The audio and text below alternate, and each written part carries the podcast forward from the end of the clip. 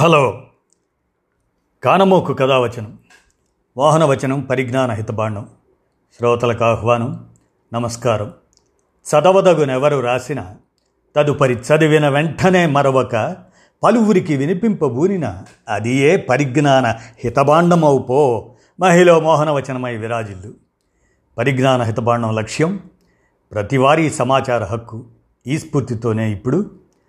Corona విపత్తు పరిహారం supreme తీర్పు ఈనాడు సౌజన్యం సమాచారమును మీ కానమోకు స్వరంలో సమర్పిస్తున్నాను. ఆలకించండి. కరోనా విపత్తు పరిహారం సుప్రీం తీర్పు. కరోనా మృతుల కుటుంబాలకు పరిహారం ఇవ్వాల్సిందే. ఎంత ఇవ్వాలో కేంద్రమే నిర్ణయించాలి. ఆరు వారాల్లో మార్గదర్శకాలు ఇవ్వాలి. సుప్రీంకోర్టు తీర్పు. కరోనాతో మృతి చెందిన వారి కుటుంబాలకు ఆర్థిక సహాయం అందించాలంటూ సుప్రీంకోర్టు కీలక ఆదేశాలు ఇచ్చింది. కనీస ప్రమాణాలు గల ఆర్థిక సహాయం ఇచ్చేందుకు తాజా మార్గదర్శకాలు జారీ చేయాలని బుధవారం అనగా జూన్ ముప్పైన జాతీయ విపత్తు నిర్వహణ ప్రాధికారిక సంస్థ నేషనల్ డిజార్డర్ మేనేజ్మెంట్ అథారిటీ ఎన్డీఎంఏను ఆదేశించింది. పరిహారం ఇవ్వాలని చట్టంలో విస్పష్టంగా ఉన్నందున దాన్ని అమలు చేసి తీరాలని తేల్చి చెప్పింది. కరోనా నివారణకు ఇతర రూపాల్లో సాయం చేస్తున్నామని అందువల్ల నగదు కూడా ఇవ్వాలనటం సరికాదన్న కేంద్రం వాదనలను తిరస్కరించింది సుప్రీంకోర్టు. నగదు రూపంలో పరిహారం ఇస్తే ఇతర కార్యక్రమాలకు నిధులు ఉండవన్న దాన్ని అంగీకరించలేదు. తాత్కాలిక సాయం ఎక్స్గ్రేషియో దాని కింద ఎంత ఇవ్వాలన్న దానిపై తాము ఎలాంటి ఆదేశాలు ఇవ్వలేమని కేంద్ర ప్రభుత్వమే కనీస ప్రమాణాలు గల మొత్తాన్ని నిర్ధారించాలని న్యాయమూర్తులు justice Ashok Bhushan justice M R Shah వారితో కూడిన ప్రత్యేక ధర్మాసనం సూచించింది. వివిధ అంశాలను పరిగణనలోనికి తీసుకుని దీనిపై నిర్ణయం తీసుకోవాలని తెలిపింది. కరోనాతో మరణించిన వారి కుటుంబాలకు జాతీయ విపత్తు నిర్వహణ చట్టం ప్రకారం నాలుగు లక్షల చొప్పున పరిహారం చెల్లించేలా కేంద్ర రాష్ట్ర ప్రభుత్వాలను ఆదేశించాలంటూ ఇద్దరు న్యాయవాదులు రీపక్ కన్సల్ గౌరవ్ కుమార్ బన్సల్లు దాఖలు చేసిన రెండు వేరువేరు వ్యాజ్యాలను విచారించిన ధర్మాసనం ఈ విధమైన తీర్పు ఇచ్చింది. పరిహారం చెల్లించడంతో పాటు మరణ ధృవీకరణ పత్రాల జారీలో దేశవ్యాప్తంగా ఏకీకృత విధానం రూపొందించాలని తమ వ్యాజ్యాల్లో కోరారు. కరోనాతో మరణించిన వారి కుటుంబాలు వారి తరఫున న్యాయవాది సుమీర్ సోధి నాలుగు మధ్యంతర దరఖాస్తులు సమర్పించారు. పరిహారం చెల్లింపులో విపక్ష అదే వివక్ష ఉండకూడదని అన్ని రాష్ట్రాల్లోనూ ఒకే తరహా మొత్తం ఉండాలని కోరారు. ఒక రాష్ట్రం హెచ్చుగా మరో రాష్ట్రం తక్కువగా పరిహారాన్ని నిర్ణయించకూడదని అందువల్ల కేంద్ర ప్రభుత్వమే ఏకరూప విధానాన్ని రూపొందించాలని విజ్ఞప్తి చేశారు. పరిహారం నిర్ణయించడం వంటి వ్యవహారాల్లో సాధారణంగా కోర్టులు జోక్యం చేసుకోవు. అసాధారణత ప్రభావం విస్తృతి వీటి దృష్ట్యా నాలుగు లక్షల పరిహారం ఇవ్వాలని ఆదేశించలేం అని ధర్మాసనం పేర్కొంది. ప్రకృతి వైపరీత్యాలకు ప్రభావితమైన వారికి పరిహారం అందించడానికి నేషనల్ అథారిటీ ఖచ్చితంగా మార్గదర్శకాలను సిఫార్సు చేయాలని ప్రకృతి వైపరీత్యాల చట్టం రెండు వేల ఐదులోని సెక్షన్ పన్నెండు ఉప సెక్షన్ మూడు విస్పష్టంగా చెబుతుంది. పరిహారం తప్పనిసరిగా చెల్లించాలన్న అర్థం వచ్చే రీతిలో షల్ అనే పదం ఉండగా అవకాశం ఉంటే ఇవ్వవచ్చు అన్న అర్థంలో మే అన్న పదాన్ని ఉపయోగించి ఈ సెక్షన్పై కేంద్రం వాదన వినిపించింది. ఆ సెక్షన్లోని షల్ అనే పదాన్ని మేగా చదవాలని ఇక్కడ షల్ను తప్పనిసరి అన్న అర్థంలో పొందుపరచలేదని చెప్పింది. ఇది సరికాదు.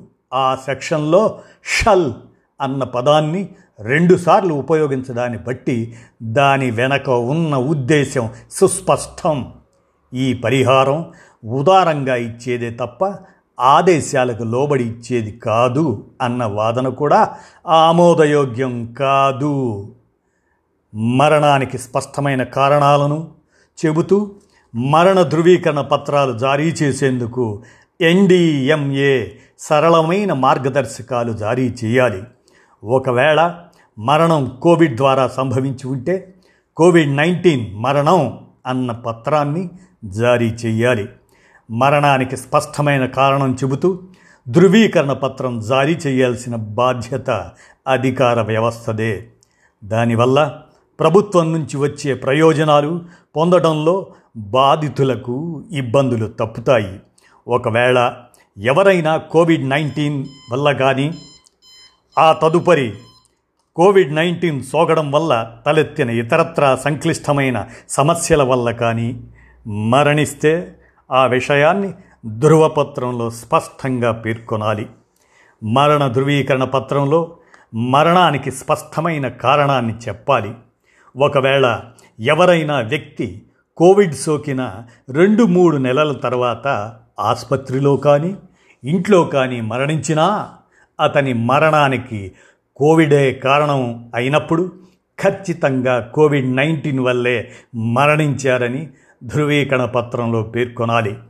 అధికారులు జారీ చేసిన మరణ ధృవీకరణ పత్రంపై కుటుంబ సభ్యులకు అభ్యంతరాలు ఉంటే అందులో మరణానికి నిజమైన స్పష్టమైన కారణాలు చెప్పకపోయి ఉంటే వారి సమస్యకు ఖచ్చితమైన పరిష్కారం చూపాలి.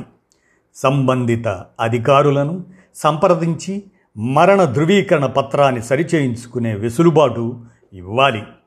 తొలుత కేంద్ర ప్రభుత్వం వాదనలను వినిపిస్తూ ఆర్థిక స్తోమత పెద్ద సమస్య కాకపోయినా నాలుగు లక్షల పరిహారం చెల్లింపు విషయమై ఇతర అంశాలను కూడా గమనించాల్సి ఉందని తెలిపింది. జాతి సంపద వినియోగంలో హేతుబద్ధత వివేకం గరిష్ట ప్రయోజనం వంటి అంశాలను పరిశీలించాలని పరిశీలించాలని పేర్కొంది. అనంతరం అదనపు ప్రమాణపత్రం సమర్పిస్తూ కరోనా వంటి విపత్తులు జీవితంలో ఒకేసారి వచ్చినవేవని ఇది ప్రపంచంలోని అన్ని దేశాల్లోనూ ప్రభావితం చూపిందని తెలిపింది. నిపుణుల సూచనల మేరకు వివిధ రూపాల్లో సహాయం అందిస్తున్నామని అందువల్ల మళ్ళీ నగదు రూపంలో చెల్లించడం ఎందుకని పేర్కొంది.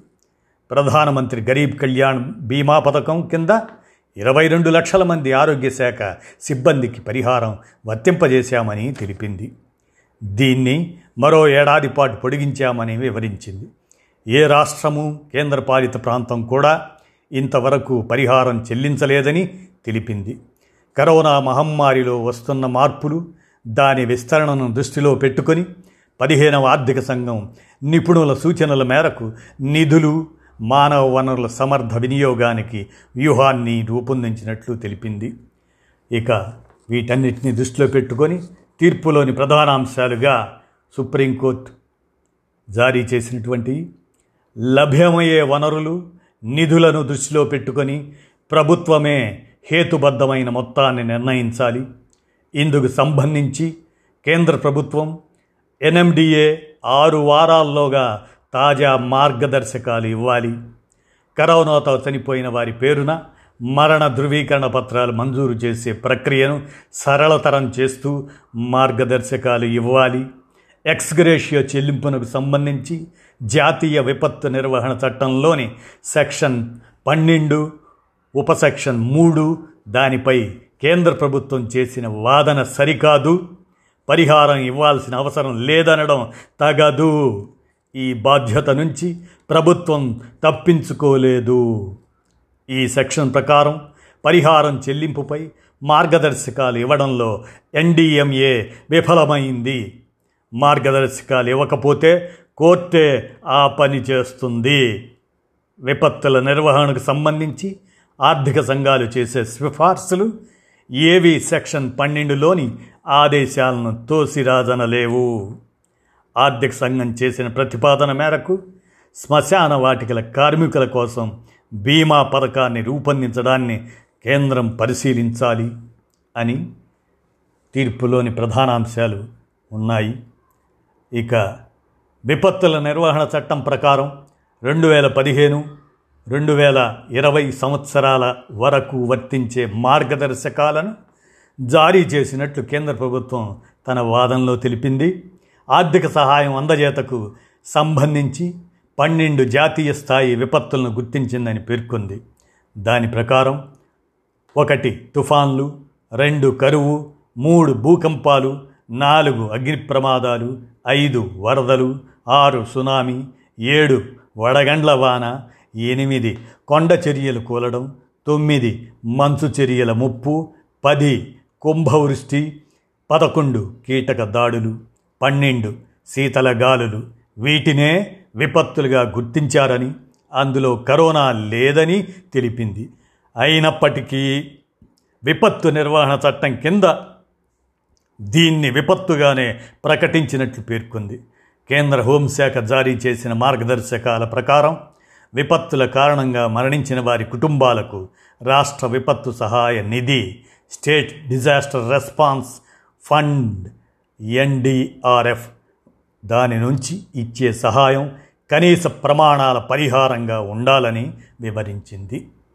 రాహుల్ గాంధీ కాంగ్రెస్ నాయకుడిగా తప్పును సరిదిద్దుకోవడానికి మోదీ ప్రభుత్వానికి సుప్రీంకోర్టు ఓ అవకాశం ఇచ్చింది.